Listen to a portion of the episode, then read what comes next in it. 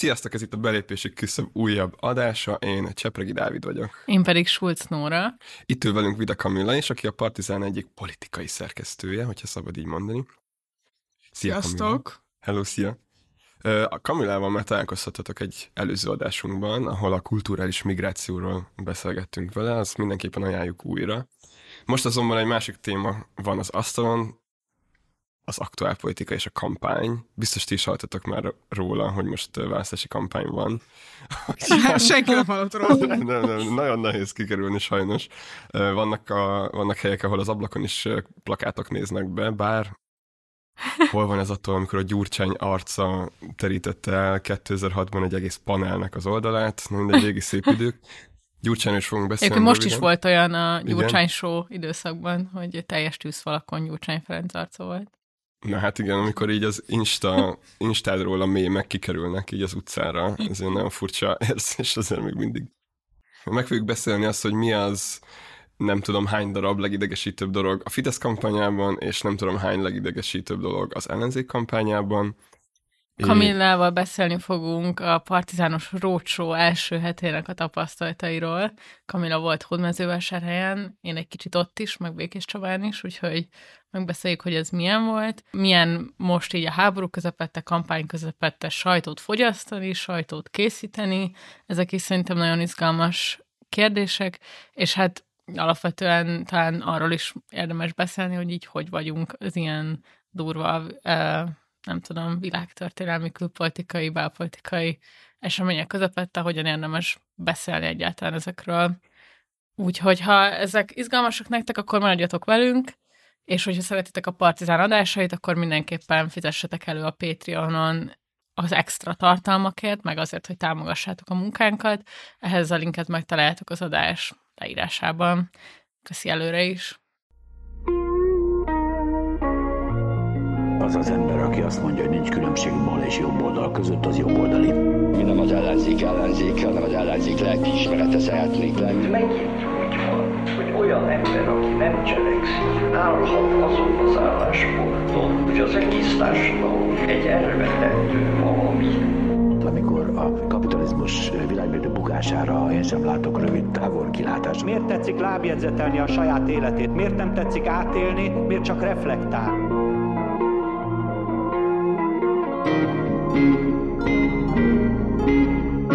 Akkor szerintem kezdjük is azzal, amit a legutoljára mondtál, hogy ti voltatok vidéken. Szóval, hogy ti lementetek a Rócsóval Hódmezővásárhelyre és Békés Csabára, most ugye ezen a héten vagyunk. Meséljetek, mik voltak a tapasztalatok, hogyan fogadták az óriási Mikulás kamiont? A... Mikulás kamiont? Nem úgy néz ki, mint a Coca-Cola. Mint a Coca-Cola reklámos, egy kicsit, igen. Hát igen... E, eléggé ilyen osztálykirándulás hangulata volt az egésznek, úgyhogy e, ilyen szempontból nagyon e, nosztalgikus érzések jártak át, de egyébként e, az egész Hódmezővásárhelyen töltött idő valahogy így teljesen érthetővé tette számomra, hogy miért ilyen nagy a harca a polgármesteri székért, mert amúgy egy ilyen e, gyönyörű városról van szó. Én így a belvárosi részében jártam leginkább, mert olyan sok időnk azért nem volt e, várost nézni, de egy ilyen kifejezetten ö, szép város. Ö, nekem egyébként egy kicsit így Keszthelyre emlékeztetett, és az még az érdekes, hogy ö, ugye a Lázár előtti helyi ö, polgármester, ö, a híres Rapcsák András, nagyon jelen van még az emlékezete a különböző terekben, tehát hogy el van róla nevezve egy utca, meg van egy nagyon különös szobra is a főtéren, szóval nagyon érdekesnek tartottam, hogy, hogy nyilván van az a fajta polgármester, nem ő az egyedüli, aki ilyen meghatározó helyben, attól függetlenül, hogy mondjuk az adott párt alapvetően megosztó az egész országban, de, de ő egy ilyen különös példája ennek. És így amúgy ezzel kapcsolatban majd még uh, fogok mondani valamit, hogy uh, az ő neve is elhangzott uh, ugye a Lázár Jánosos, a Lázár János pályáját bemutató adásban, amit uh, Pap Szilárd kollégánk uh, szerkesztett, és amúgy ajánlom mindenkinek. de, de majd ezzel kapcsolatban akkor később Békés Csaba után. Na, amúgy abban az adásban, csak hogyha erre rákapcsoltatok, nekem a mezőhegyesi lovarda kapcsán meghívott vendég, az elképeszt, bocsánat, nem fog most eszembe jutni a neve, de majd mindenképp beírjuk a leírásba, de hogy annyira tetszett, hogy egy ilyen szakértelemmel rendelkező ember így belemer állni ilyen politikai véleményekbe, hogy lopcsok, csalnak, hazudnak, hogy fele annyi ló van Magyarországon, mint uh, tíz évvel ezelőtt. Bozsik József szerintem. Bozsik József, akkor köszi Kamilla. Na mindegy, szerintem nagyon, nagyon izgi volt meg az egész adásja. És milyen volt Békés Csaba, Nóra? Békés Csaba, igen, én megérkeztem egyszer Hódmezővásárhelyre először, és egyrészt, tehát, hogy a tramtrail létezik, és tényleg ez, ez egyébként nagyon megnyugtató volt, hogy hogy ez nem csak egy ilyen óriási uh, scam, amit így a média fölépített, hanem ez egy va- tényleg egy félig valóban, félig van. Valóban, láttam honatként is, még ahogy gurultunk be az autópálya felől, um, illetve villamosként is ott a, a főtéren. Egyébként nekem tök nagy volt a kontraszt olyan számomból, hogy azon a reggel, amikor ott voltam Hódmezővásárhelyen, így nem nagyon láttam, hogy élet lenne így a kamion körül.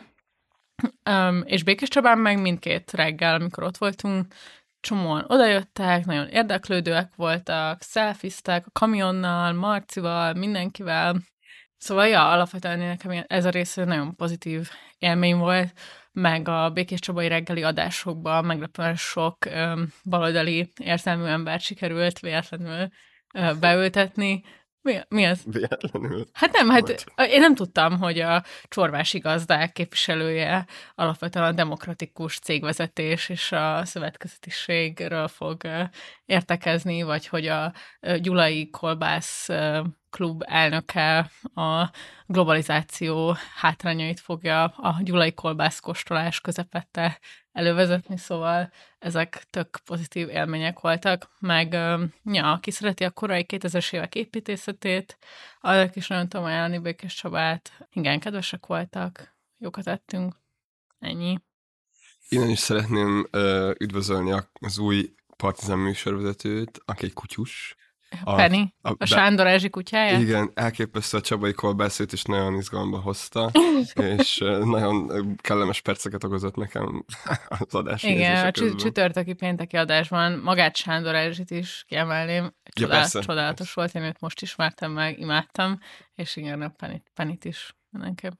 Amúgy a Hódmezővásárhelyi Lázár adás kapcsán meg így, a, én itt tök kíváncsi lennék a véleményetekre, mert nekem ez egy ilyen... Régóta gondolkozok ezen, csak most már így me- megérett bennem a megfogalmazása és a gondolatnak, hogy, hogy nem csak ebben az adásban, hanem már nagyon régóta az az ilyen Lázár Jánossal kapcsolatos mondás, hogy ő egy ilyen kifejezetten intelligens és nagyon uh-huh. okos politikus, és, és hogy ez az ő ilyen fő jellemzője, és egyébként pedig az is érdekes, hogy, hogy ugyanez a... Ugyanez a nagy ilyen uh, intellektuális ilyen uh, dicséret halmaz megy Simicska Lajos kapcsán is, amikor bármikor szóba jön az ő uh, tevékenysége. Ezt most egyébként a há vé gé egy részes Orbán uh, doksiában is egy nagyon hangsúlyos dolog, meg egyébként amikor stúdióban volt Varga András, ő is, uh, ő is ezzel uh, jött, de hogy ez egy ilyen teljesen egy ilyen közszájon forgó dolog, hogy ők mennyire okosak és mennyire intelligensek,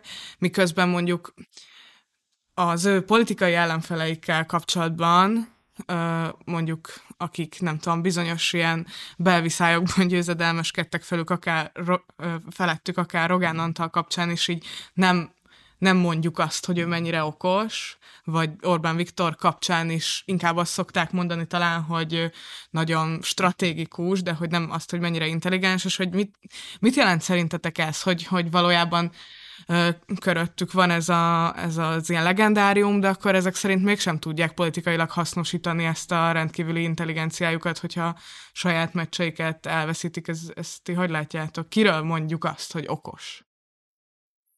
Egyébként a Léva Janikorról is szokták mondani még, hogy, hogy ő mennyire intelligens volt, és hogy az Orbán valójában még így ezen keresztül is tudott így pozíciót szerezni, szóval az is amúgy egy izgalmas dolog. Hát m- nem tudom, szerintem alapvetően ez így az az, az az ilyen politikai bulvár, amiben én így a legbizonytalanabbnak érzem magam, hogy milyen ezeknek a fideszes uh, szereplőknek egy, egyébként a személyisége, vagy hogy mi az, amire úgy igazán végül is így mennek, szóval nyilvánvalóan gondolom a Lázár Jánossal kapcsolatban azért van ez, mert hogy így egyszerűen plastikusan fogalmaz a médiában, így hajlandó volt valamiféle, nem tudom, ha kap egy kérdést, arra így logikusan, és nem pedig a propaganda alapján válaszolni, és hogy így már szerintem ezek az ilyen kiszólásai meg dolgok így elegendőek voltak ahhoz, hogy a közlemény ezt a fajta narratívát róla föntartsa, amit egyébként valószínűleg belülről a fideszesek is gondoltak róla, hogy intelligens. Vannak ezek az ilyen szerethető fideszesek, ugye, mint a Navracsics Tibor, meg a, a Pokorni Zoltán, mm-hmm. és ők róluk is ugyanezek szoktak terjengeni. És azt hiszem, hogy pont azért is, szóval, hogy nem, nem lehet igazából, nincs átfedésben az ilyen politikai ravasság, meg stratégaság az okossággal, és azt hiszem, hogy pont egy ilyen önmítosz képzés is ez, hogy abban az esetben, hogy te, hogyha te szakmailag kiemelkedő vagy, mit tudom én, akkor megőrizheted a saját tisztaságodat azáltal, hogy ugye ez nem lefordítható egyenesen politikai tudásra, és ezzel el is távolítod magadat az ilyen mindennapi taktikázástól, meg játszmáktól, stb. De például Simicskával kapcsolatban ugye Orbán maga építette fel ezt a, ezt a mítoszt, hogy ő volt az ész mindannyiunk között, meg ő idős, idősebb is volt nálunk tíz évvel. Tényleg az egész ilyen fiú volt, az ő hangulat volt, ahogy így elképzelje az ember a bibókolit. Lehet, hogy ezeket az ilyen nagyon frontális politikai harcokat nem nyerték meg. Tehát a Lázár Jánosban nem lett miniszterelnök, Simicskából nem lett, mit tudom én, pénzügyminiszter. Nem de is hiszem, hogy az akart lenni. Na, de hogy jól jöttek ki, tehát hogy, ez, hogy mind a Lázár János még pozícióban van, és befolyása is van, és a Simicska is még mindig az egyik leggazdagabb magyar a világon, vagy mármint, hogy Magyarországon, de a világon is. Szóval, hát azért nem tudom, hogy a Lázár mennyire van, érted? Szóval, hogy neki az van mondva, hogy nyerd meg a körzeted, vagy szoszi, másrészt pedig alapvetően ő évekig járt napi szinten föl Pestre, ez neki így fizetve volt, meg az a pozíciója része volt, hogy egy autóval hozzák viszik reggel este, most pedig alapvetően a szűkebb régiójában kell tevékenykednie. Hát, meg azért így rábízták a mezőgazdaságnak, a, meg az ilyen magyar agrárkedésnek a jó részét, a felsőoktatási fejlesztéseket. Ugye ő lett a tenisz, vagy mi, nem, nem ő lett az ilyen nem dohányzás, meg a teniszügyi államtitkár. Hát ezek fajsúlyos kérdések. Nem, nem, nem, na jó, de hogy igen, viszont az agrárkérdés, és ahogy abban önnek kivezető szerepünk, az szerintem nagyon fontos. Szóval van ez a, van ez a dolog, hogy mikor valaki, valaki összetűzi a bajszát az Orbánnal, akkor háttérbe kerül, és akkor így ő is szerintem így nem lett kivégezve, hanem egyszerűen így olyan kérdésekkel foglalkozik, amik amúgy fajsúlyosak, csak a közvélemény számára annyira nem izgalmasak. Ezekkel amúgy azt hiszem, hogy egyet tudok érteni, igazából azért érdekes számomra ez az egész, mert hogyha azt mondod, hogy amit én is gondolok, hogy egy ilyen retorikus képessége van, ami így kiemelkedő, és tud a propaganda ellenében úgy beszélni, hogy mégis a rendszer része maradjon, ez végül is a saját imidzséről szól, de közben mondjuk Rogán Antal, aki létrehozza magát a propagandát, vagy hogy koncepcionálisan mondjuk ő felel érte, az is egy ilyen kifejezetten intellektuális feladat, és hogy talán az egyik legfontosabb intellektuális feladat a, nem tudom, nemzeti együttműködés rendszerében, és hogy, hogy igen, nagyon, nagyon érdekes szerintem az ő szerepe, meg az, az ő kettősük ebből a szempontból. Hát igen, szerintem a Rogánnak alapvetően azért inkább ilyen ravaszróka, meg kicsit aljas intellektus. Egyszerűen így van keretezve, és nem hiszem, hogy ebből már ki fog tudni törni. Igen. Könnyedén. Nem ő fog adományokat osztani senkinek, és igen. fotózkodni, igen. Ú, amúgy nagyon várom, hogy legyen egy ilyen könyv, amit megír, hogy így vallomás. Ilyen címmel, és akkor próbálj tisztára mosni a nevét, és aztán nem tudom, hogy en gé o élén. Na mindegy, de amúgy, hogyha már így Rogán Antal... Április negyedikén meglátjuk. Na, ha már április négy, április há... hát április négy, maradjunk április négynél, az úgyis egy olyan dátum, amit mindannyian ismerünk. Um, ha már Rogán Antal, akkor mit szóltok, hogy áttennénk a Fidesz kampányára? Mm-hmm. Dolgok, amik idegesítenek a Fidesz kampányában, az, amit itt felhoztunk magunknak. Hát így eredetileg öt dologról akartunk beszélni, de lehet, hogy több lesz. Na, az is lehet, hogy kevesebb. Osszuk meg, amik felmerülnek. Na, mi idegesítiteket valójában? Meglátjuk, hogy hány lesz.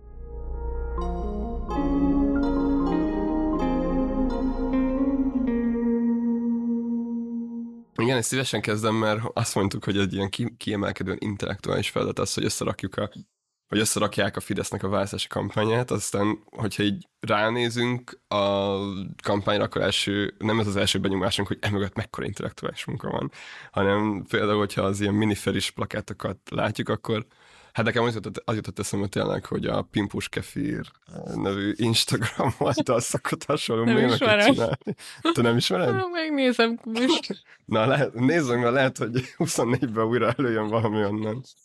De hogy így elképesztő, hogy jó, mindig arról beszélgetünk, hogy mindig, főleg különben ez ilyen centrista értelmiségre jellemző, hogy a köz, közéletnek, meg a közbeszédnek az állapotát folyamatosan így ilyen kárhoztatják, meg tragikusan írják le, de hogy így könyörgöm, ez tényleg nagyon durva, hogy egy ilyen filmből kölcsönzött hülye meme az egész kampány jelenleg, és semmi másról nem szól a Fidesz kampánya, csak arról, hogy Gyurcsány áll minden mögött. Szóval, hogy így én tavaly, mikor elindult ez az egész el, előválasztási folyamat, akkor így voltak olyan, hát naív elképzeléseim, hogy itt lesz egy, hogy itt egy olyan kampány lesz, ahol tényleg ütköztetve lesznek érvek, és így már ez teljesen egyértelmű, hogy, hogy nem erről szól, hanem ez egész kampánykeretet az adja meg, hogy, hogy a Rogán kampánygépezete az így azt építi fel, hogy Gyurcsány áll minden mögött, mint egy ilyen rossz, és akkor ő bábként mozgat mindenki, szóval ez kicsit kiábrándító a Fidesz kampány részéről. Tudom, hogy ez egy nagyon ilyen evidens dolog, de, de hogy a saját elvárásaink kicsit magasabban voltak, azt hiszem, egy ideje. Én is azt gondolom, hogy ez egy ilyen nagyon furcsa megközelítés, hogyha szépen beszélünk, vagy a, nem tudom, a közbeszéd jobb állapotban van, akkor az evidensen egy ilyen jó irány, mert attól még a maga a politika az lehet ugyanannyira rossz irányú, hogy egyébként nem tudom, szofisztikáltan megy az ezzel kapcsolatos vita, de amikor mondjuk ma megláttam azt az Orbán Viktor posztot talán, hogy ö, megtartjuk az öt stop politikáját, a, nem tudom, ha felsorolva, nem tudom, az összes stop, az élelmiszerár stoptól a benzinár stoppig, akkor így azon gondolkodtam, hogy most már tényleg csak ilyen piktogramokkal kellene, kellene politizálni, vagy kommunikálni. Hát ez volt nyáron. Igen, most nyáron volt az emoji kampány, nem? Igen. Ja, ahhoz képest a miniferibe azért legalább valami van. Igen, ez egy kicsit plusz. Tehát ugye van a sima emoji, és vannak a mémek, és az már nem tudom, mi lesz a következő szinkronban. Igen, meg ö, vannak ugye ezek a Fideszre jellemző ilyen ö, szóalkotások, és hogy ott is például a, mondjuk a régen volt ez a keményen dolgozó kisember, ennek legalább még volt egy értelme, vagy hogy ezt, ezt látod magad előtt, hogy ez mit jelent, de most például ez a, ez a stratégiai nyugalom kifejezés. Szerintem zseniális.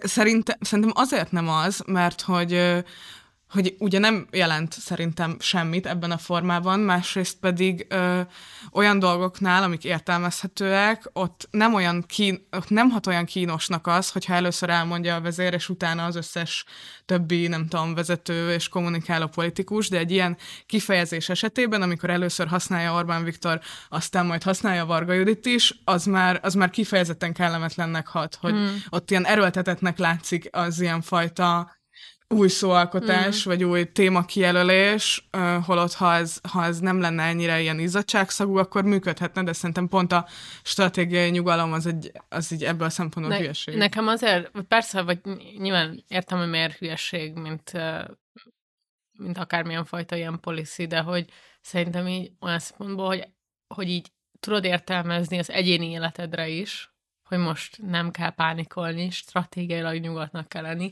meg nagyon könnyen tudod értelmezni, sőt, ez ugye az alapvető, hogy az ország ilyen világpolitikai pozícióját tekintve, ami ugye a fasság része. Szóval, hogy ilyen szempontból szerintem, hogy egyénileg és, és közösségileg is nagyon könnyen referenciákat hív be, szerintem azért ügyes. Meg ugye ezzel együtt kijelöli az ellenséget. Majd most nyilván egy, fogunk külön beszélni majd az egész háború kérdésről, nem a kampány függvényében, de hogy, de hogy az utóbbi hetekben maximálisan leuralta az ukrajnai háború a kampányt is. Na, szóval, hogy milyen haval tematizálta a Fidesz az, hogy, hogy nekik mi a pozíciójuk ebben, és hogy ezzel szemben a baloldal háborút akar szítani, és rögtön katonákat akar beküldni. Márki-Zay Péter abban a székben ült, amiben most a Kamilla. Fú, de ami, durva. Amikor a... azt mondtam. Meg a parfümei illatát lehet. Bocsánat. Na de hogy, a, hogy igen, szóval ez a stratégiai nyugalom, ami szerintem is egy jó uh, összesűrített mondására az egész szituációra. És pont ezzel így le tudja, vagy így fel tudja festeni azt, hogy ezzel szemben ugye az ellenzék, a baloldali, mit tudom én kik, azok így rögtön bele akarnak futni egy ilyen véres konfliktusba, ami nyilván nem igaz, meg nem megalapozott, de, de hogy mikor lehet felszíteni az indulatokat, ha nem egy ilyen háborús helyzetben. Meg mikor lehet hatni a paranoiára, meg a hisztériára, ha nem most. És... Ja. Ja. Egyébként nekem a legidegesítőbb dolga a Fidesz kampányában szerintem az volt, amikor a József és Ferencvárosi körzetben az ő plakátjaik már évfél előtt simán fönn voltak azon a nap, amikor indult a kampány, február ugye tizenkettedikén indult hivatalosan, de az övék már tizenegyedikén este felkerült, és hogy tényleg ez a fajta ilyen pofátlanság, hogy nyilvánvalóan az ellenzékek ezt nem merik megcsinálni, mert ki fogja ellenőrizni ezt az egészet, az az államaparátus, amiben alapvetően nyilvánvalóan a Fidesz dönti el, hogy az ilyen politikai típusú ügyekben um, mi az a panasz, amit méltányolnak ki, az, akit büntetés alá vannak, és tényleg ez csak talán ez az ilyen pitisége, mm. azt hiszem ennek a, a bosszantó, hogy nekik nyilván elkészíti a nyomda, nyilván van cég, aki fölteszi, és nyilván még idő előtt is kitehetik. Szóval ez csak tényleg ilyen, ilyen alapszinten bosszantó. Még impresszum sincs a plakátokon. Nem ugye, is kell elvileg. Most már nem kell? Azért nem is hagyták, igen, ez már nincsen. Ja, yeah. oh, fake nincs. News, sorry guys.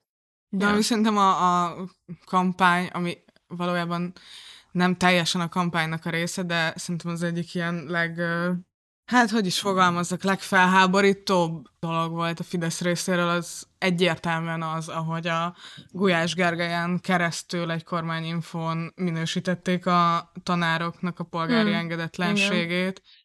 Igen. És ezt abból a szempontból is mondom, hogyha adott esetben április harmadikán az Egyesült Ellenzék győzelmet fog aratni, akkor szerintem az nagyban köszönhető lesz annak a hozzáállásnak, ami most a tanárok irányába van, mert egyszerűen ez azért ez mégiscsak egy olyan probléma, ami nagyon sok embert érint, és most először évek óta tudott olyan szervezet lenni az ellenállás, és akkora szimpátiát és szolidaritást kelteni, hogy már tényleg ez egy, ez egy olyan, nem tudom, politikai erő, meg egy politikai állítás, ami így értelmezhető tényleg széles körben is.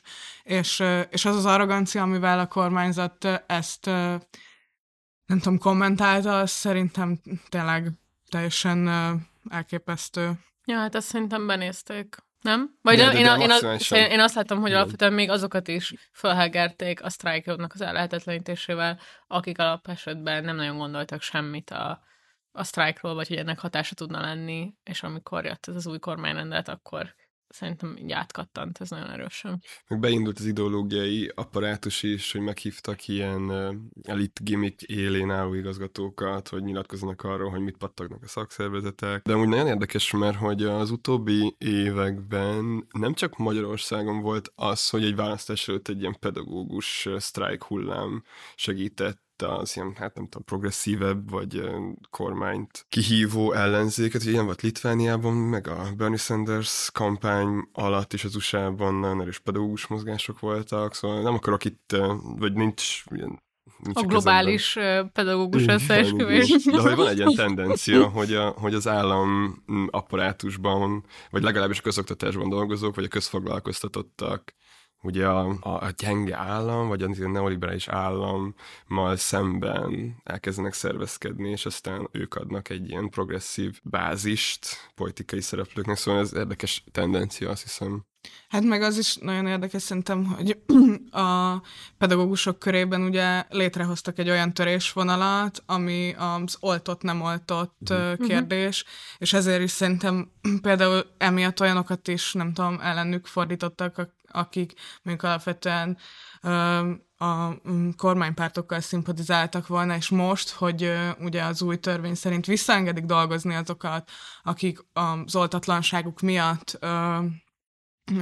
ilyen fizetés nélküli szabadságra kerültek, az, az szintén olyan adminisztratív problémákat fog jelenteni, meg olyan személyes konfliktusokat fog jelenteni a tanártársadalmon belül, hogy, hogy ezt megint kezelni kell. Ide ugyanakkor meg az is van, hogy ez az egyik ilyen egyetlen engesztelési gesztus a pedagógusok felé, azt hiszem, mert hogy különben az oltatlan pedagógusok azok egy viszonylag hangos, hát nem is tudom mondom, hogy kisebbség, de egy, egy hangos csoport voltak az utóbbi hónapokban a pedagógus mozgolódások környékén. És ezáltal, amik, és különben viszonylag meg is osztották ezt a, ezt, a, ezt a mezőt, tehát a pedagógus társadalmat, ha úgy tetszik. De ezzel az intézkedéssel ők, ha jól értem, akkor ki vannak elégítve? Pacifikálva lettek ja, legalábbis, igen. igen. Ami különben a, nem tudom, a többi per, szakszer, pedagógus szakszeretnek a munkáját megkönnyíti, mert egy probléma, amivel már nem kell foglalkozni, és így egyből lehet visszatérni a kérdésre arra, hogy milyenek a munkakörülmények, és milyen bér. Szóval kétélű kard. Igen. Igen, meg van még, szerintem a gyermekvédelmi népszavazásnak az ilyen Jaj. nagyon furcsa pozíciója ebben az ilyen kontextusban, ami most történik a választási kampánnyal, hogy ebben mennyire nincs helye, vagy hogy van helye egyébként a gyermekvédelmi népszavazásnak. Ugye ki is kerültek ezek a plakátok, ahol egy édesanyja ott átöleli a gyermekét, és igazából én így azon gondolkodtam, hogy pont nem is tudom, napokban olvastam, hogy valamelyik egy ilyen média személyiség valami olyasmit nyilatkozott, hogy ő így uh, azt látja a gyereknevelés kapcsán, hogy egy ilyen újfajta hullám van, hogy a gyerekeknek az ilyen túlféltése van, és hogy ezért egy ilyen uh, problémát jelent az, hogy, hogy a gyerekeknek az ilyen önállóságra nevelése, és hogy teljesen függetlenül azoktól a kérdésektől, hogy konkrétan mik vannak megfogalmazva ebben a népszavazásban, vagy hogy ezek mennyire jelentenek veszélyt, vagy mennyire sem, az a tendencia, hogy, hogy a Fidesz már évek óta azt kommunikálja, hogy a gyerekek veszélyben vannak, és hogy a gyerekekre fokozottan kell figyelni, ez valahol találkozik egy ilyen liberális gyerekneveléssel, Ö, ami, ami nem hagyja azt, hogy a, a gyerek szabadon mozogjon, hanem ö, figyelni kell minden lépésére, mindig meg kell adni, amit azonnal kér, és az azonnali szükségletek kielégítésére van, és, ö, és ez nekem nagyon furcsa, hogy ez a két nincs gyerekem, meg nem ö, olvastam bele magam a gyereknevelési szakirodalomba, de nekem valahogy ez olyan, minthogyha mint hogyha itt két különböző dolog összeérne, és ami egyébként nem tudom, külső szemlélőként nem tűnik egy annyira jó iránynak, hogy, hogy mindenre válogatás nélkül rámondani, hogy, hogy ez félelmetes, hogy ez veszélyt jelent, miközben egyébként nagyon fontos kérdésekben, például a médiafogyasztásban, vagy, vagy politikai tudatosságban, vagy bármiben nincs meg az, a, az az irány, hogy a gyerekeket bármilyen szinten, nem tudom, félteni kéne.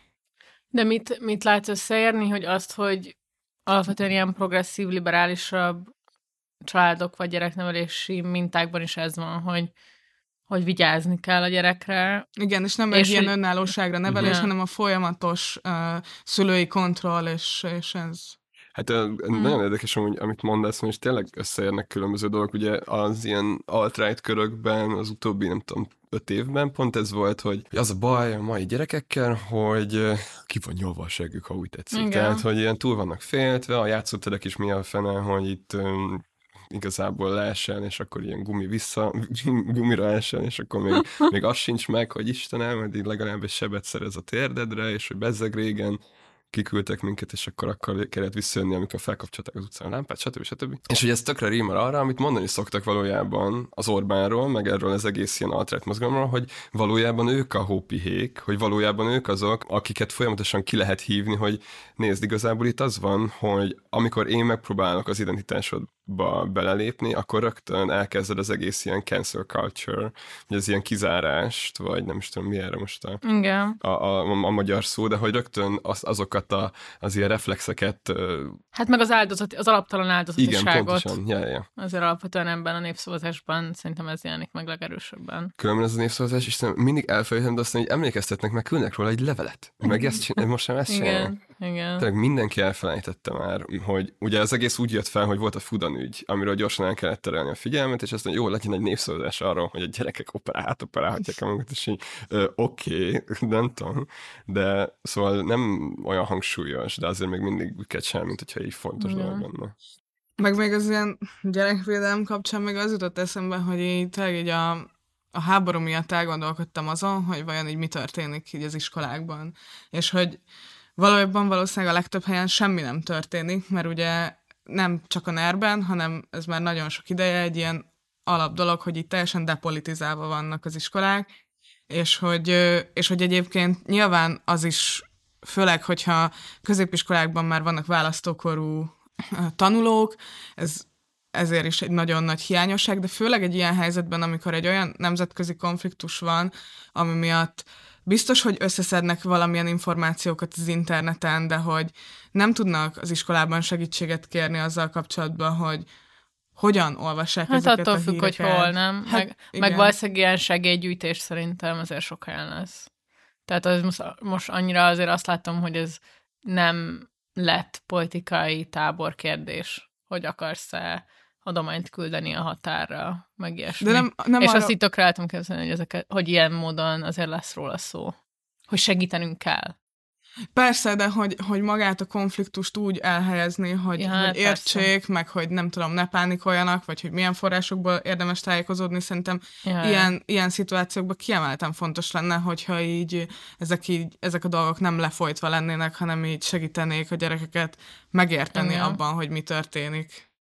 Igen, és látják, ne azt mondják, hogy nézzék a nemzeti híradásokat. Ja. Amúgy, ha lehet, én még visszamenni egy kicsit a, a kampányról, ahhoz, meg uh-huh. itt már te is említetted ezt, hogy az öt stop politikájához fogunk ragaszkodni, meg amúgy lehet, hogy spekuláltunk is egy előző részben arról, hogy mi lesz a legfontosabb üzenet és uh-huh. a rezsicsökkentés, uh-huh. ami bejött, mert igen. tényleg az, az van mindenhol, hogy amúgy ilyen... Hát ezt a, nem csak, hogy bejött, hanem a valóság igen. indukálta, hogy... Hát a, amikor az ukrán konfliktus és az az első, hogy így fú, de mi megvédjük a rezsicsökkentést, az így nekem is eltartott egy darabig, hogy ah, jó, szóval azért, mert hogy onnan a gáz, ah, értem, de na mindegy, de hogy a, ami, ami nagyon idegesít, az az, amit a, az ilyen mainstream sajtó pénzosztásként, vagy pénzszúrásként szokott uh-huh. nevezni. Igen. Ami szerintem nem pénzszúrás, hanem olyan jóléti intézkedések, amiknek, hát, hogy mondjam, szépen kibaszottul ideje volt bizonyos szempontból. Hát vagy jó, azért, na igen, minden, majd menjünk bele, de... Na igen, legalábbis annak a látszata. Igen, és amúgy ez az egészben a legfelfúrósabb, hogy ezáltal, hogy itt ö, olyan árstoppot hirdetnek, ami még a baloldali, mármint az ilyen tudatos baloldali szavazókat is bizonyos szempontból egy kicsit így, nem tudom, bizonytalanná teszi, hogy most akkor ez most jó, vagy nem, most pont azért jó, mert olyan, mint a Kádár, vagy pont... Na mindegy, és, hogy, és ezek, a, ezek az intézkedések, ezek... részben érintenek olyan csoportokat, meg olyan társadalmi rétegeket, akiknek komolyan az utóbbi fél évben, vagy egy évben a megélhetések a Covid miatt, meg az inflációs nyomás miatt, stb. Az így folyamatosan a szakadék szélre kerül, de aztán ott van megint az, hogy az ilyen visszatérítés, az megint az ilyen klasszikus Fidesz szavazó felső középet érint, és stb. Hát meg az es zé á fiataloknak való elengedése is szerintem. Az teljesen okay. ilyen, ja. Hát szóval érted, ott, ott az is nyilvánvalóan minél magasabb eh, fizetési sávba kerülsz, annál jelentősebb. Különben egy ilyen zárójel, de hogy így, hogy az Istenem nem tudtak egy normális reklámot csinálni ahhoz. Láttátok ezt a fiatalos nem. reklámot? És így hmm. azzal zárják, hogy így úgy érzem, meg van becsülve a munkám. És akkor így Fidesz. Hát jó, meg ugye ki, ki az, akinek olyan munkaköre van egyébként? huszonöt alatt azért az is igen. mindegy. Szóval. Meg olyan formában van foglalkoztatva. Hát igen. Hát persze, igen, persze, persze, persze. Szóval, hogy az a, az egészben nagyon idegesítő, hogy felhúzzák a jóléti kérdésekre, különben a kampányt. Nagyon, nem tudom, majd erről beszélgetünk az ellenzéknél, hogy amúgy ők miért nem. De hogy így alapvetően a Fidesz egy olyan kampányt folytat, ahol jóléti kérdésekről beszél. Ugyanakkor megint az van, hogy retorikus szinten csinálják ezt, de a policyben ugyanazt a gazdaságpolitikát folytatják, ami a saját szavazórétegüknek kedvezett az utóbbi tizenkét évben. De hogy retorikulag meg olyan jól csinálják, hogy simán hogyha egy ufóként érkezel izé Magyarországra, vagy hogyha nem tudom, most nem akarok neveket mondani, de hogy bizonyos ellenzékiként ránézel a kampányra, akkor azt lehet mondani, hogy hát igen, az Orbán már megint egy állampárti, szélsőbaloldali, mm-hmm. kommunista politikát folytat, és hogy ezzel szemben a megoldás a szabad piac, és stb. Stb. Szóval, hogy ez a legidegesítőbb, azt hiszem, hogy óriási ideológiai kagyfaszt okoz ez a gazdasági vonal a kampányban, ráadásul policy, policy szinten nem fenntartható. És nem azért nem fenntartható, mert semmilyen jóléti intézkedés nem fenntartható, ahogy mondani szokták, hanem azért, mert különben a bevételi oldalról nem történt változás, tehát így nem vetettek igen. ki vagyonadót, meg így nem ö, kezdték el, nem tudom, államosítani a... Sőt, ha valami, akkor fenyegetőbbé vált mondjuk az é u-s forrásoknak a lecsökkenés és a többi. Szóval, ja, szóval hogy ez, azt hiszem, hogy ez, ez járul leginkább hozzá az agyvérzéseimhez mostanában. Ja. Szeretnétek még idegesítő fideszes dolgot mondani? Én mondok egy jót. A disznóvágos videó szerintem nagyon jó volt. Hát... Engem nem idegesített fel annyira, mint ahogy a, az ellenzék nagy részét, de olyan nagyon különlegesnek se érzem. Vagy hogy én, én ezzel kapcsolatban azt látom, amit így szoktam gondolni, hogy így ez is része annak az ilyen, nem tudom, annak az ilyen nagyon pontosan kigondolt ilyen ö, férfinői ö, uh-huh. logikán alapuló kommunikációnak, ami a, a Fideszhez tartozik, ez a kemény gyerekek vagyunk, Karácsony Gergely butort sem tud összeszerelni, ők a baloldal feminim, mi meg, mi meg tudjuk, hogy hogy kell disznót vágni, és igazából nem gondolom, hogy ez, ilyen, ez lenne a legkárosabb, vagy a legrosszabb abban, ahogy a Fidesz politizál, de azért nem, nem estem hasra ettől a videótól. Ja, hát én se lettem Fidesz szavazótól. Amúgy utolsó jó, hogy szerintem a Magyarország előre megy, nem hátra, egy zseniális kampányszlogen, és ez bárcsak egy baloldali politikai erő használná először. Ja. Nem? De, de, de. Én ettől sem vagyok hasra eső. Jó, akkor ezt majd megbeszéljük. Szerintem, szerintem a dallal együtt. Ugye önmagában azért nem a legkomplexebb. Igen. Nem, hát nem is az a lényege egy ilyen szlogennek, hogy komplex. Fideszes ennek valószínűleg táncolnék erre. Igen. Hm, majd kiderítjük, hogy ha nem fideszes vagy, akkor is táncolsz. um, akkor még mielőtt rátennénk az ellenzéki kampányidegesítő dolgaira, van valami, amiről érdekel a véleményetek, hogy nagyon sokszor elhangzott az elmúlt hetekben elemzőktől, hogy most ilyen nyugodt kampány van, vagy ilyen lefolytott. Hideg. Hideg, igen. Több, több jelző volt erre, hogy, hogy um, alapvetően a Fidesz érdeke, mint hogyha az lenne, hogy alapvetően alacsony hőfokon tartsa a kampányt, és csak ott kampányol, ahol taktikailag kiválasztott körzeteket, illetve inkább a Fidesz brandtől leválasztott módon megy az ellenzéknek a szapulása. És hogy ebbe én amúgy azt hiszem nem vagyok biztos, vagy azt látom, hogy egyébként pont így mondjuk a háború kitörése óta ez valószínűleg egy ilyen fenntarthatatlan állapot lenne, hogy egyáltalán a közéletet meg a kampányt alacsony hőfokon tartani, mert egyszerűen muszáj folyamatosan kommunikálni valamit, és akkor muszáj folyamatosan ütni nyilván az ellenzéket is. De egyébként nekem azért most egyébként pont így, hogy a billegő körzetekben is voltunk, Békésben is több billegő körzet van, azért azt látom, hogy azért megy az országjárás vezető fideszes politikusoktól, megy az utcafórumozás, a, a találkozás a választókkal, a tényleg a gyulai képviselőnek is olyan social médiát csinálunk, mint Varga Juditnak, jó, nem teljesen, de hogy, hogy jó képek legyenek, hogy jó content legyen, sok content legyen, stb. Nyilvánvalóan én azt gondolom, hogy igen, ezek a juttatások is, amiket a Dávid mondott, szintén a kampány részei, és hát nagyon sok ember kapott valamit, tényleg. Szóval igen, én azt gondolom, hogy nem hideg vagy nyugodt a kampány, de kíváncsi vagyok, hogy mit gondoltok erről, hogy van-e igen, mi lehet az alapja annak, hogy ez, ez így elkezdett terjedni februárban, és hogy most miként látjátok, megváltozott-e? Szerintem részben igazad van, de hogy én, uh, vagy szerintem itt arra gondolnak, meg én is arra emlékszem, hogy amikor uh, kiszivárgott ugye a borkai videó, akkor az volt a megfejtés, hogy itt most egy ilyen meg nem írt szerződésnek van az áthágása a két politikai oldal között, és akkor innentől kezdve az a fajta az eszköztár kiszélesedik, ahogyan ö, karaktergyilkolni lehet valakit. Ahhoz képest egyébként, amit sokszor a Karácsonnyal csináltak, ahhoz képest az, amit a Márki-Zayjal csinálnak, az nagyságrendileg nem durvább egyáltalán. Uh-huh. Szóval szerintem itt ez így arra vonatkozik, hogy tele van az ilyen mindenféle...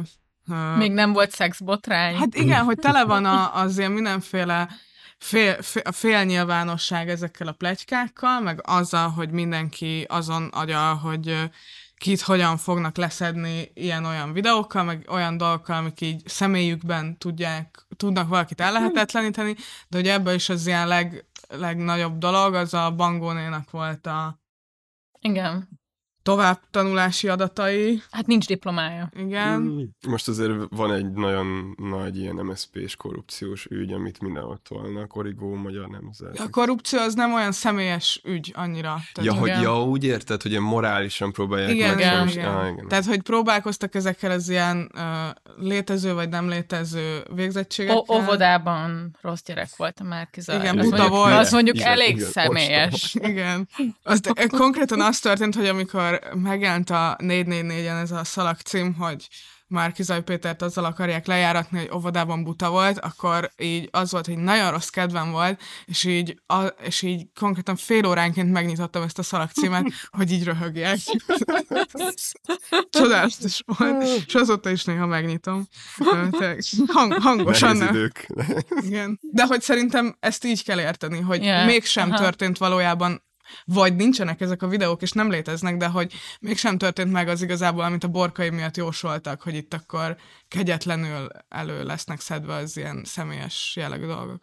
Jó, de hmm. nálam amúgy az, hogy most hidege vagy melege a kampány, nem csak azt jelenti, hogy milyen eszközöket vetnek be, hanem hogy így mennyi erőforrás mozgósítanak, hányan vannak az utcán, stb. És hogyha most felhoztad a József Ferencvárost, én is azt látom, hogy a legközelebbről, és abban volt szerintem mindenki, hogy Budapest így egész évben egy tuti lesz az ellenzéknek. És a Fidesz nem is fog kampányolni, talán kiraknak egy-két első vonalas politikust nem jelölnek szinte. Pontosan.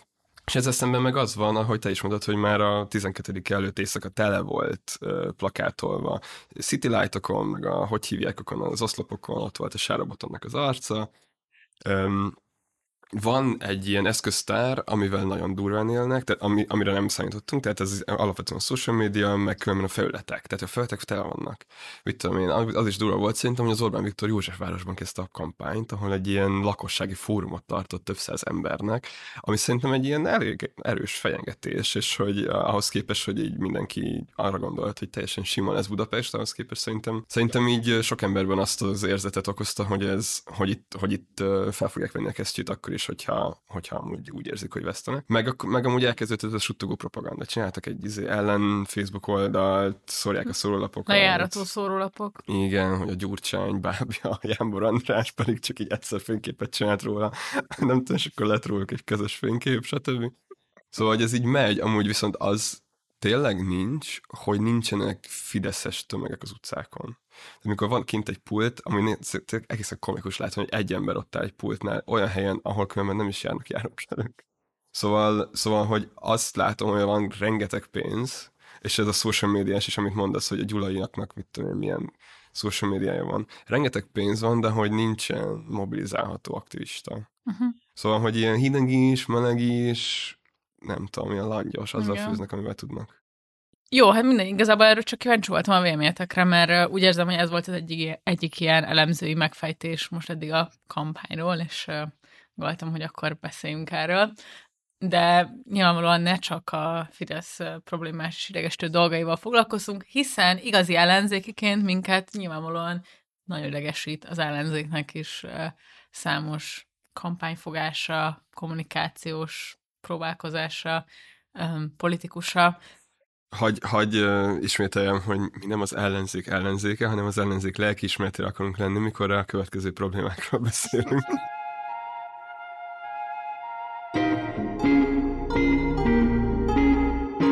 Tehát így nem arról van szó, hogy ne lenne teljesen egyértelmű szerintem, hogy nem akarunk még négy év Fideszt, de hogy azon azért szerintem lehet gondolkodni, hogy ezt hogyan próbáljuk elérni, vagy hogyan próbálják elérni ellenzéki szereplők.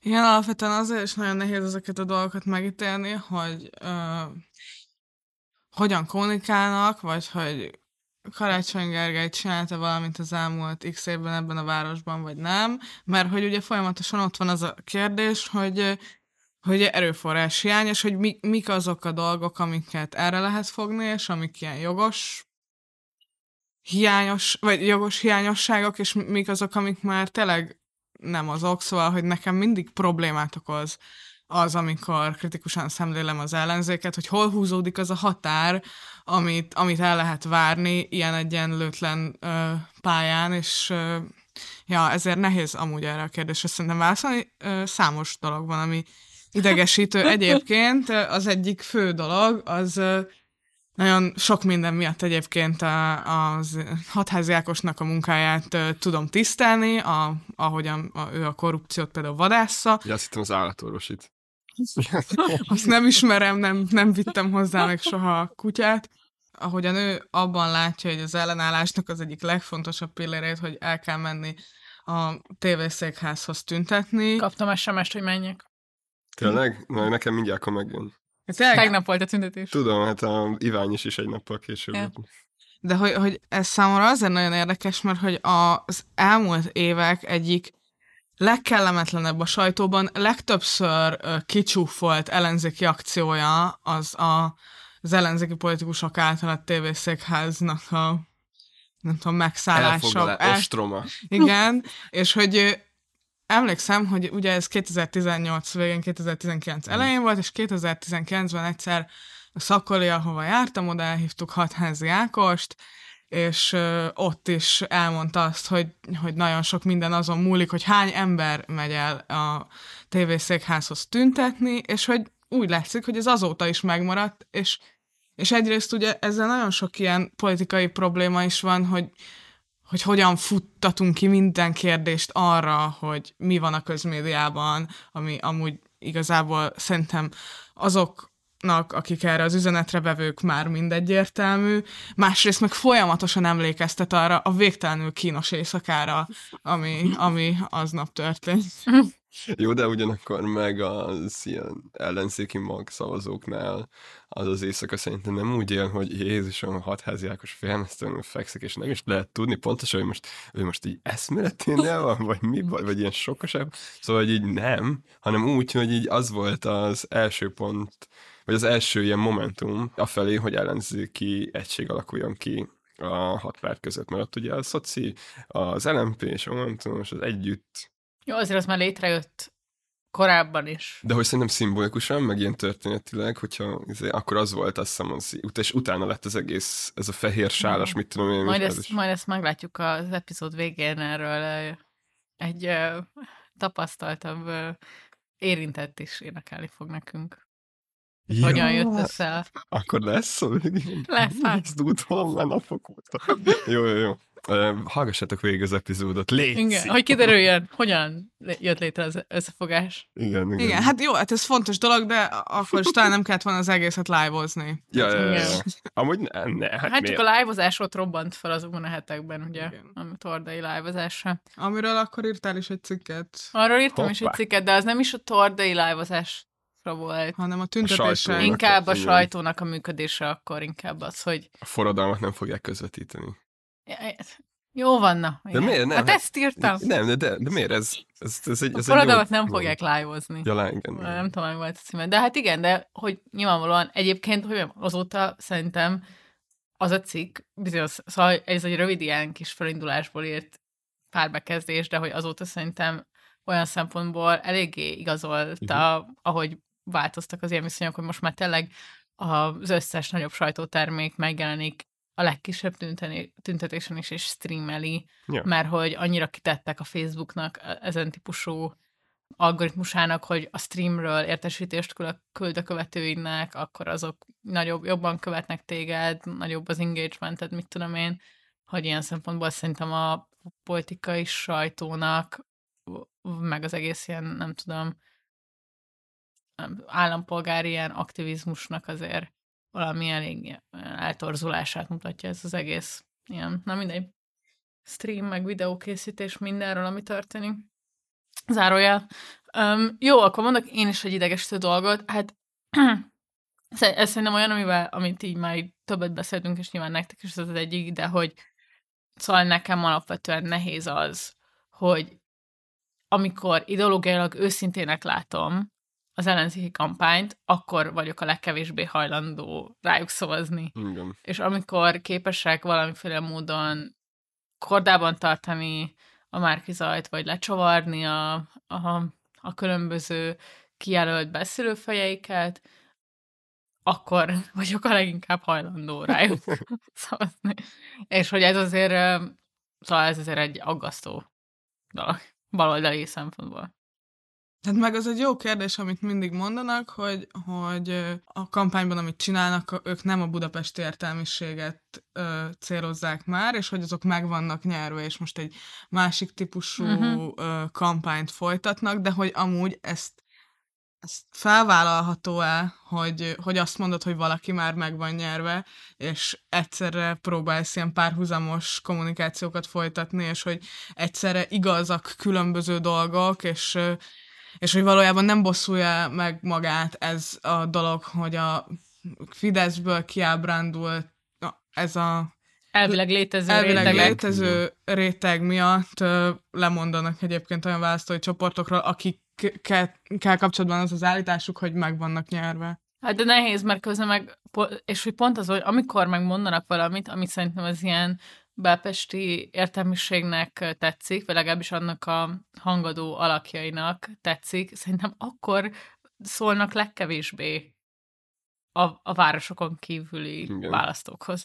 És akkor itt szerintem el is lehet mondani azt, hogy a, az em zé pének az kabinettje, legalábbis az ilyen árnyékkormánya. Az, az nincs, az nincs. Vagy mi, nincs. Akkor mi ez a, hogy minden szak, ez a szakértő? Szakértő, gárga? Aki nyilatkozik meg, ja, segít ja. összehúzni a programot. Na hát ez a, ez a leginkább ilyen kiábrándító szerintem ilyen népsor szempontjából, és az, az a gesztus, amit a Király Júlia tesz, hogy igen, az em zé pé nyer, és akkor így ezáltal muszáj egyszerűen újraírni a programot, mert hát így a Surányinak, meg a Bot Péter Ákosnak, meg neki személyesen vannak olyan pénzügyi, meg nem tudom milyen szektorban szerzett tapasztalatai, amik így azt mondják, hogy ez a program ilyen formában vállalhatatlan. És mert ugye ilyenkor... volt közös program az előválasztásra igen. már, legalábbis körvonalaiban. Közös nevező, igen, igen. Igen, plusz volt olyasmi, amit már háttérben készítettek a pártok, és, és részletesebb volt, és a négy négy négyes interjúban, ami készült a Király Júliával, bemondta ezt, hogy neki ez az egyik feladata, hogy a már kész programot ö, szakmailag átértékelje, és hogy ezen kellett ö, küzdeni, meg dolgozni. Hát ez egy, tehát ilyen teljesen direktben egy ilyen antidemokratikus állítás, hiszen a pártoknak legalább azért pont az előválasztás után erőteljes legitimációja volt egyébként, legalábbis a saját támogatóik, tagjaik részéről, és akkor egy ilyennel ki lehet állni, az, az tényleg ö, elég sokkoló volt, ez, erről az egyik még másik korábbi podcast vendégünkkel a uh, Végmarcival beszélgettünk sokan. Ja. Meg különben az a... Tehát ezt a Márki-Zay is elmondta, hogy úgy néz ki a programalkotás, hogy ők így összeraknak egy ilyen javaslatot, és akkor azt átnézi a Surányi György.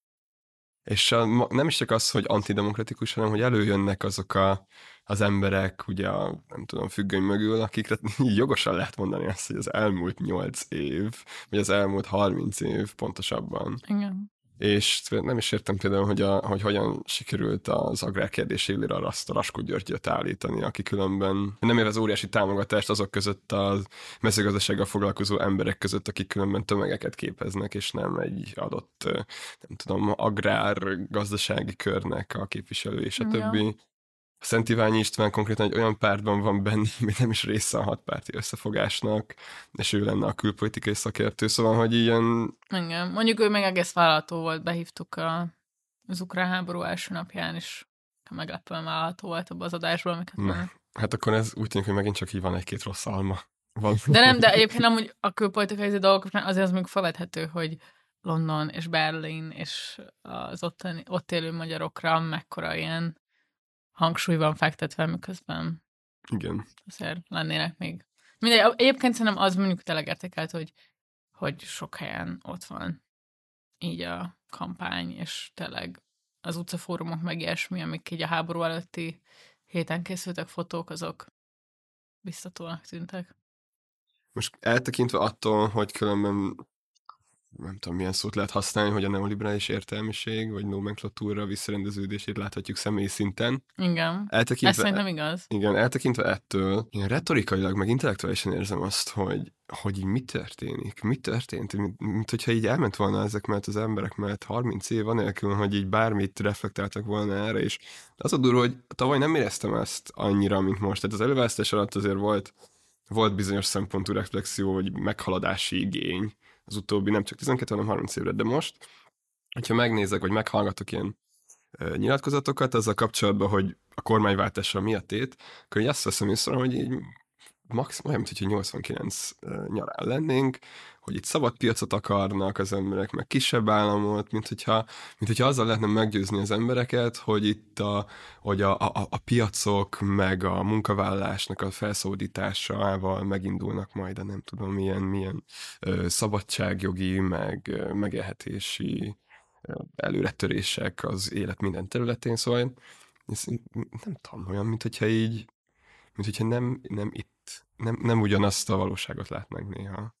És ja. azt értem, hogy, hogy nagyon nehéz hat ilyen különböző politikai garnitúrával megtalálni a közöset, és akkor helyett egy ilyen üres, jó és rossz dologra kell az egészet felfűzni, de aztán, amikor túlmegyünk ezen a jó és rosszon, és hogy mondtad te is, hogy ilyen szubstanciális dolgokról, ideológiai kérdésekről akarnánk beszélni, akkor valahogy mégis sikerül mindig olyan dolgokra kifuttatni, ami az én megítélésem szerint valójában nagyon-nagyon kevés embert érdekel, és még kevesebbet motivál arra, hogy rájuk szavazzanak. Ja, most azért szerintem ezekről kevesebbet beszélnek, és amit szerintem, hogy én úgy látom, hogy amit próbálnak, az az, hogy a háborúban uh-huh. a béke oldalának bemutatni az ellenzéket, és mindenfajta ilyen policy, meg egyéb kérdést, ideológiai kérdést lecsavarni, és erről egyébként mit gondoltok? Tehát benneteket a béke garanciája iksz ipszilon helyi ellenzéki jelölt, a Putyin csatlósa iksz ipszilon helyi Fidesz jelölt típusú keretezés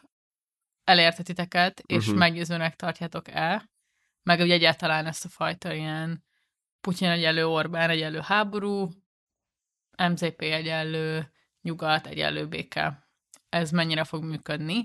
Mennyire fog működni egy ilyen egyszerű ellennarratíva képzése? Szerintem azt nem tudom megítélni, hogy mennyire fog működni, vagy mennyire működhet. Alapvetően az, hogy hogy felvethetőek ilyen irányú problémafelvetések a Fidesz külpolitikáját illetően, ez teljesen logikus, hogy ezzel kezdeni akarnak valamit. Mindazonáltal azon valójában nem lehet, azon nem lehet kezdeni semmit azzal a problémával, hogy ebben a egy ilyen problémában az ellenzéknek semmilyen szinten nem osztanak lapot, tehát hogy az ő pozíciójuk ebben kizárólag a kritika meg az okoskodás lehet, mert ugye logikus módon nincsen felelősségük ebben, hogy most mi történik. És ezért nagyon furcsává teszi ezt az egész ö, kritikát, ö, ez, ez a helyzeti, ö, a helyzetből adódó különbség. Ezért nem tudom amúgy eldönteni azt, hogy ez egy működőképes narratíva.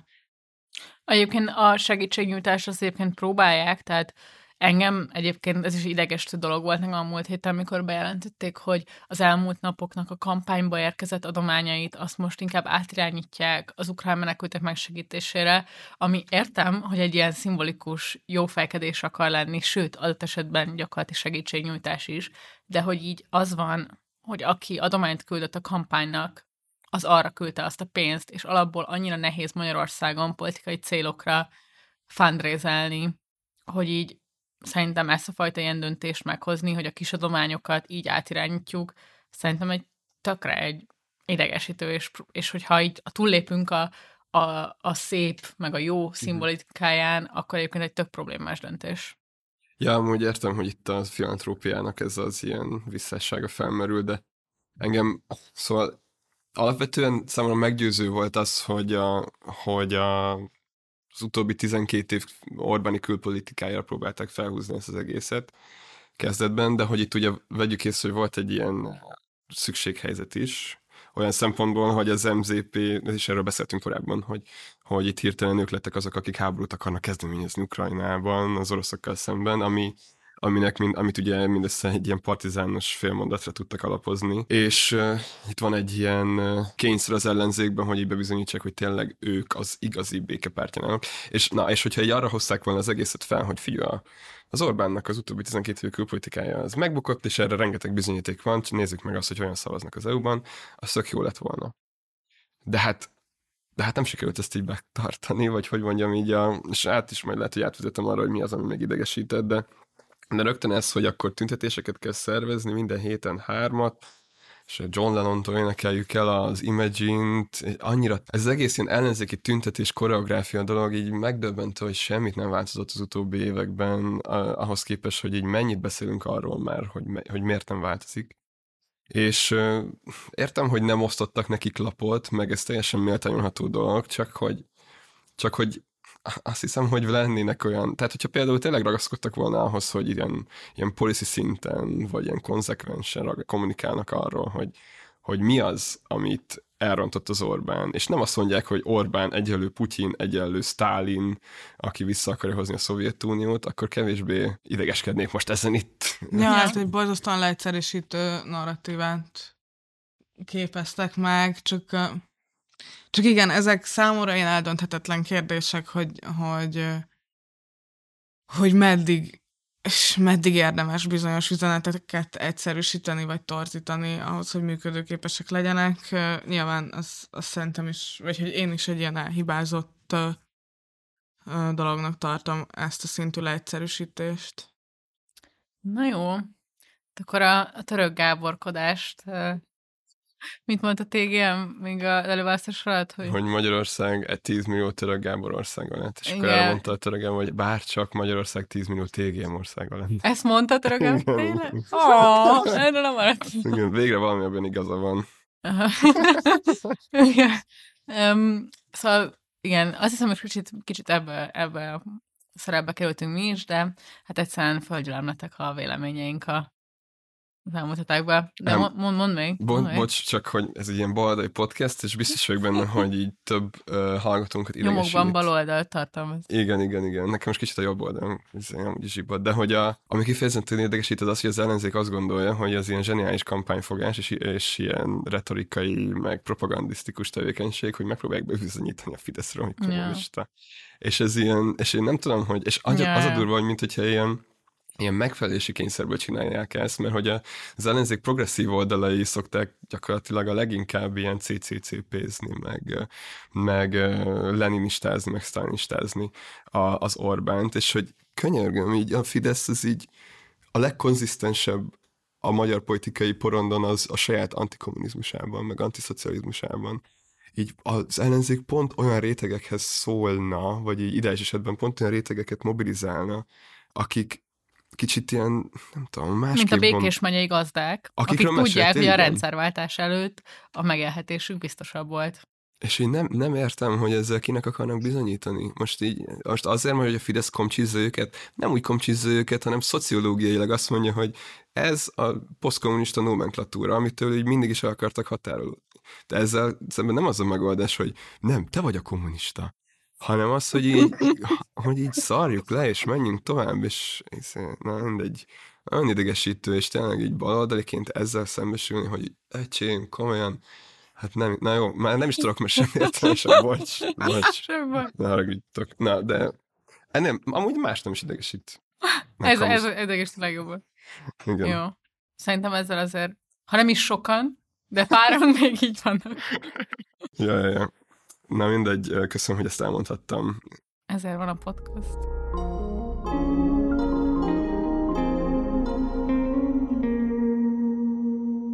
Van itt ugye egy sajtó is, ami elvileg a nem tudom, negyedik hatalmi ágat próbálja gyakorolni hmm. egy liberális demokráciában, egy ideális esetben egy liberális demokráciában.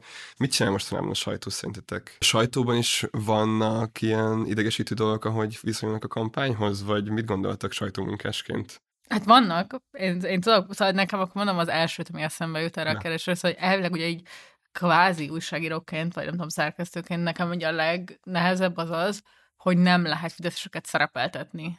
És se hivatalos politikusokat, se gyakorlatilag Fidesz támogatókat nem lehet elérni azt, hogy nyilatkozzanak, és egyszerűen csak kényelmetlen érzés, mert persze kritikus kérdéseket próbálsz föltenni minden ellenzéki képviselőjelöltnek, aki bejön meg, ellenzék támogatóknak, stb.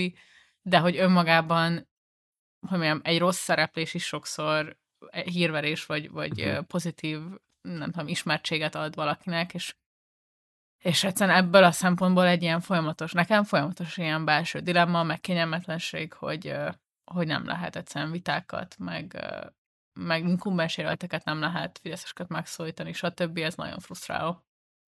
Amikor uh, például a háború első napján így azon gondolkodtam, hogy uh, ez most egy olyan helyzet nyilván, ahol így nagyon, nagyon nagy nyomást helyez így a sajtó munkatársaira, és hogy uh, nagyon meg kell felelni a nem tudom, normális tájékoztatás kritériumainak, és alapvetően én nagy vonalakban egyébként azt látom, hogy, uh, hogy ebben elég nagy igyekezet van, a legtöbb hírportál elindította, hogy mondjam, teljesen megszervezték maguknak az ilyen extra hírügyeletet, és, és nagyjából követik egyébként az eseményeket, és nyilvánvalóan iszonyatos nyomás helyeződik rájuk azzal kapcsolatban, hogy szűrjék az információkat, ebben az információs zajban. Szóval szerintem ö, nagy, nagy részt egyébként szerintem így dicséret illeti a magyar hírportáloknak az újságíróit ebből a szempontból. Nyilván van egy-két címadás, amivel kapcsolatban én néha érzékelek egy ilyen pánikkeltő funkciót. Hát vagy kattintás, igen, szerző funkciót. Igen, ami, ami nem biztos, hogy szerencsés, de ilyenek előfordulnak.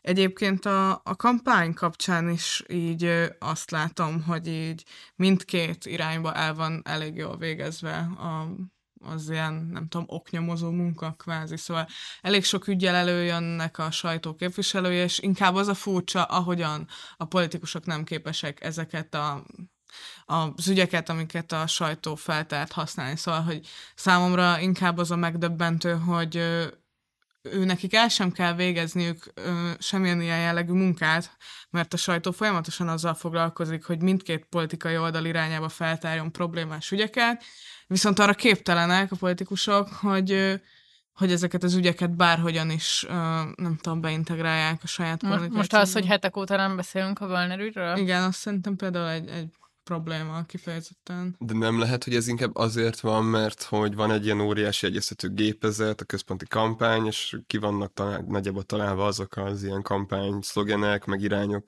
amikben mindenki egyetért, és egyszerűen bürokratikusan nehéz uh, rugalmassá tenni ezt, és úgy, úgy szervezni, hogy aktuál politikai ügyekre reagáljon. Úgyhogy nem, nem azt mondom, hogy kompetenciahiány, és azt sem tagadom el, hogy kompetenciahiány van. Én csak azt hiszem, hogy például a Fidesz tud több szólamú lenni, és több témájú uh-huh. lenni, és mintha az ellenzék, hogyha, hogy, hogy ezt, ezt még nem tudná.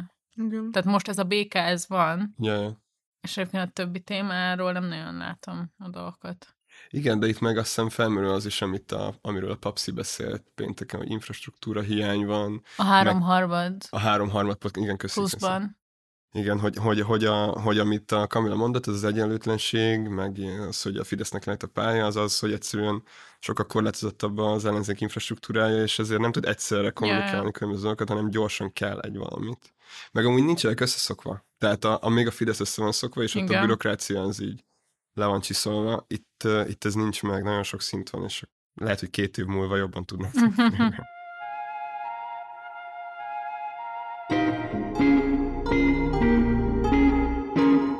Egyébként a sajtó meg a háború kapcsán, akkor szerintem így rátelhetünk még az ilyen utolsó témára, amiről akartunk beszélni, hogy nagyon sokaknak pont, amiatt, amit a Kamilla így pedzegetett, hogy hogy a pánik vagy a szorongáskeltés az ö, sokak szerint ö, tud fokozódni akkor, hogyha is sajtót fogyasztunk.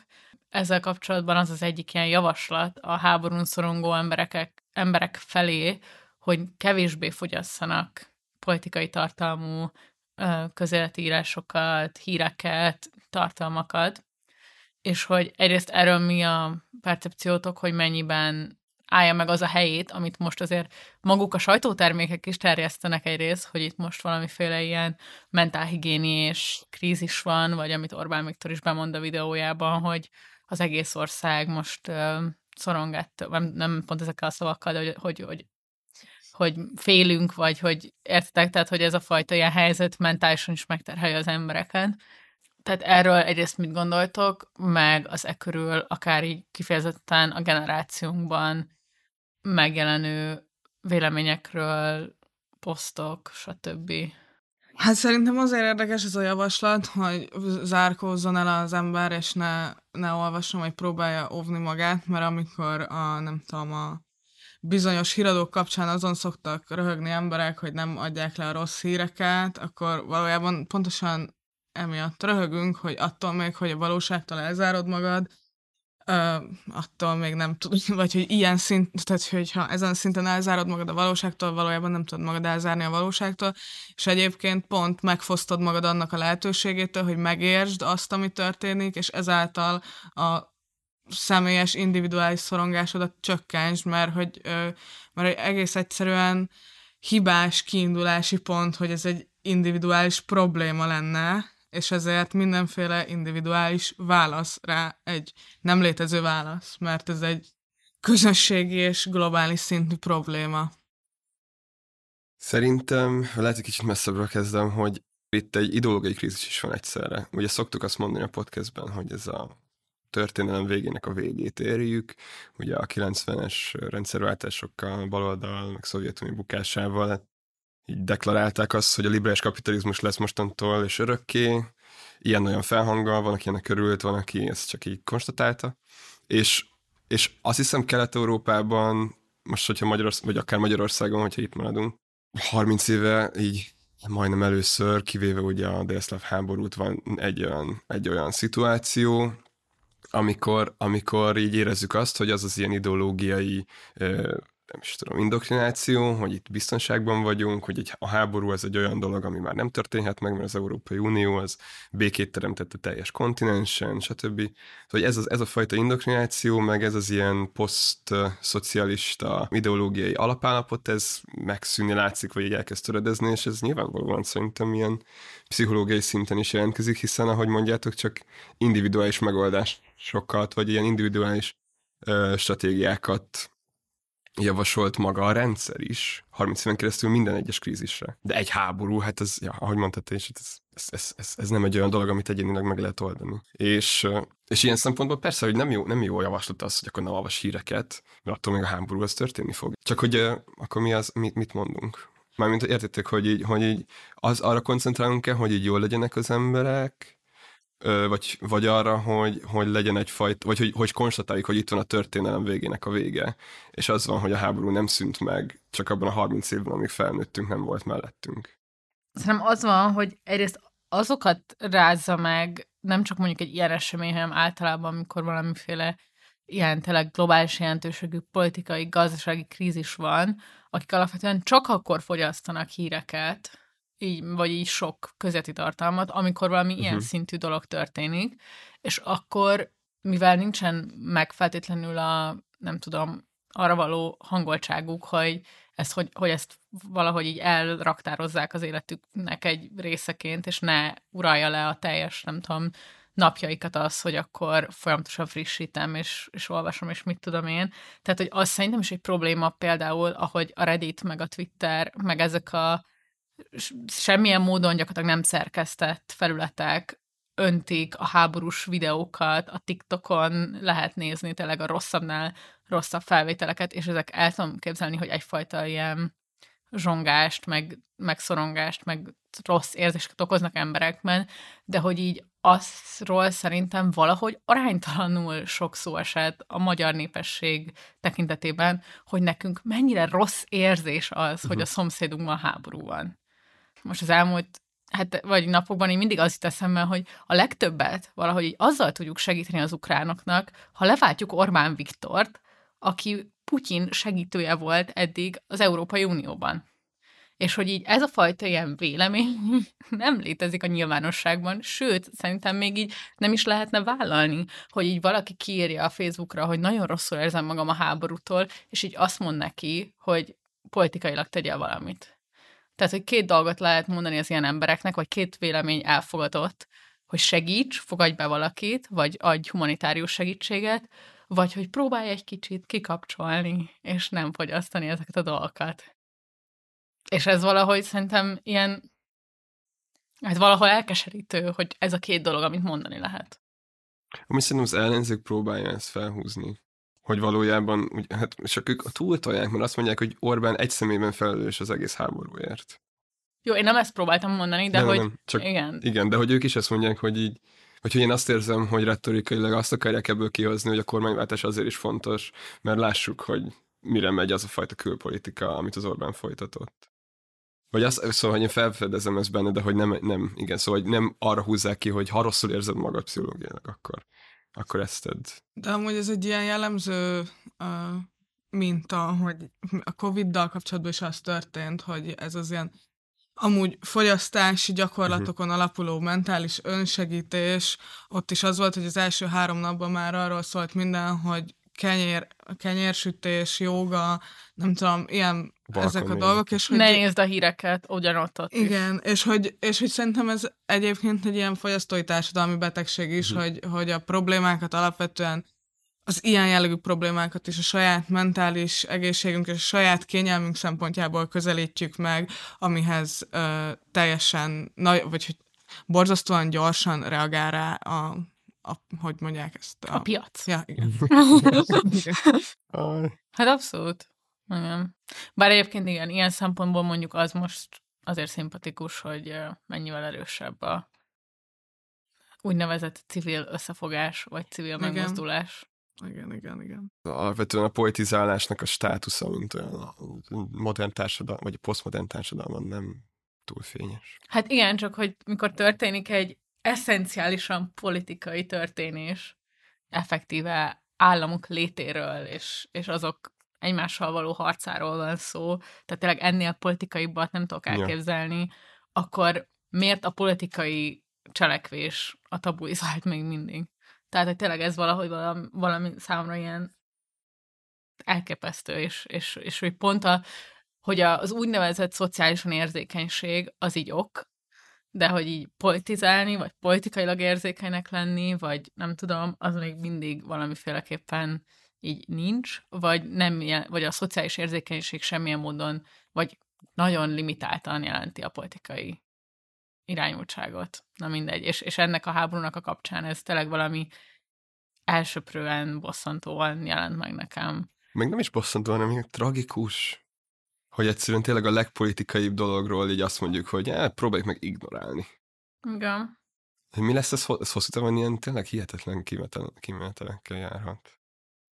Ja. De egyébként, bocs, csak még, bocs, még csak egy arra, hogy egyébként mondjuk az igaz, hogy szóval mivel például én pont csütörtökön is, meg pénteken is egész nap háborús témájú dolgokon dolgoztam, hogy az egyébként lehet, hogy ilyen szempontból egy ilyen speciális helyzet, hogy azt érzed, hogy másokat tájékoztatsz, meg megkérdezheted a szakértőket, meg mit tudom én, és ez ad egyfajta ilyen olyan típusú ilyen képességességérzetet, amit az, aki csak fogyasztja, vagy akinek, aki csak fogyasztani tudja, mert nem ilyesmiben dolgozik, az nincsen, szóval ezzel mondjuk olyan, ezzel zárójelbe teszem az előző ilyen rendemet, mert hogy lehet, hogy ilyen számúval nekem sokkal könnyebb volt mondjuk az a pár nap. Igen, jogos, mert hogyha még például belegondolunk abban, hogy itt most, ha maradjunk ilyen generációs hasonlatnál, hogy velünk egyidős emberek, akik dolgoznak, szoronganak azon, hogy hogy teljesítenek, és akkor megjelenik ez a háború, amiből azt csak olvassák csak a szalagcímeken, amire te is hivatkoztál, Kamilla, amik ilyen clickbait dolgok, stb. Addig, amíg nem ér el ide konkrétan, addig tényleg csak egy ilyen szorongást keltő faktorként jelenik ja. meg, azt hiszem. De hát amúgy azért már itt van, szóval. Ja, van még valami ezzel, vagy a korábbi témánkkal kapcsolatban. Kell meg valamit mondanom, Ildikó? Most feltehetnénk valami olyan kérdést, amire pozitívan lehet válaszolni. Ki legyen ja, a köztársaság? Ja, hát ezt már hagyjuk is. Ja. Basszus, egy héttel hamarabb van az epizód, még lehet, hogy tudjuk befolyásolni. Nem, most már csak követjük az eseményeket. Ja, ja, anyuci. Um, és hát azt nem kérdezem meg, hogy mennyire bíztok a kormányváltásban, majd a következő részben. Szerintem kétharmadnál nyer az elvesztés. És megnyeri előre az önkormányzati választásokat is. Így. Jól van. Hát nagyon, nagyon köszi, hogy eljöttél, Kamilla. Köszi szépen. És részlettel van a beszélgetésben. Köszi nektek, hogy meghallgattátok ezt a belpolitikai, aktuálpolitikai agyalós belépési küszöböt. Szerintem nekünk tök jól esett ezeket megbeszélni. Remélem, hogy nektek is volt benne egy-két érdekes dolog, hogyha bármivel kapcsolatban visszajeleznétek, azt megtehetitek a belépési küszöb kukac gmail pont com címen. Hogyha tetszett az adás, akkor természetesen örömmel fogadjuk, hogy ha a Partizánt támogatjátok, hogy még több ilyen és ehhez hasonló anyag is készülhessen. Ezt a Patreon felületén tudjátok megtenni, ehhez a linket megtaláljátok az adás leírásában. És akkor csendüljön föl a, az ellenzék történetének himnusza. Ah, köszönöm, hogy ezt a szót használtad. Az adás levezetéseként, ezt Dávidnak küldöm speciálba. Nagyon köszi, Nóri. Veletek pedig találkozunk legközelebb. Két hét múlva. Sziasztok! Hello.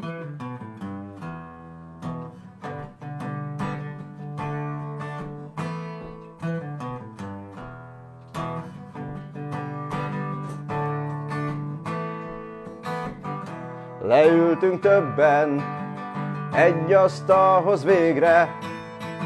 A különbségeket most egy kicsit tegyük félre. Magasban a zászlók, megtaláltuk egymást. A kérdésre a válasz, hajrá összefogás! Elég volt ebből, rabszolgatörvényből. Elég volt ebből, hazug bajszos kövérből. Elég volt ebből, háború vagy béke.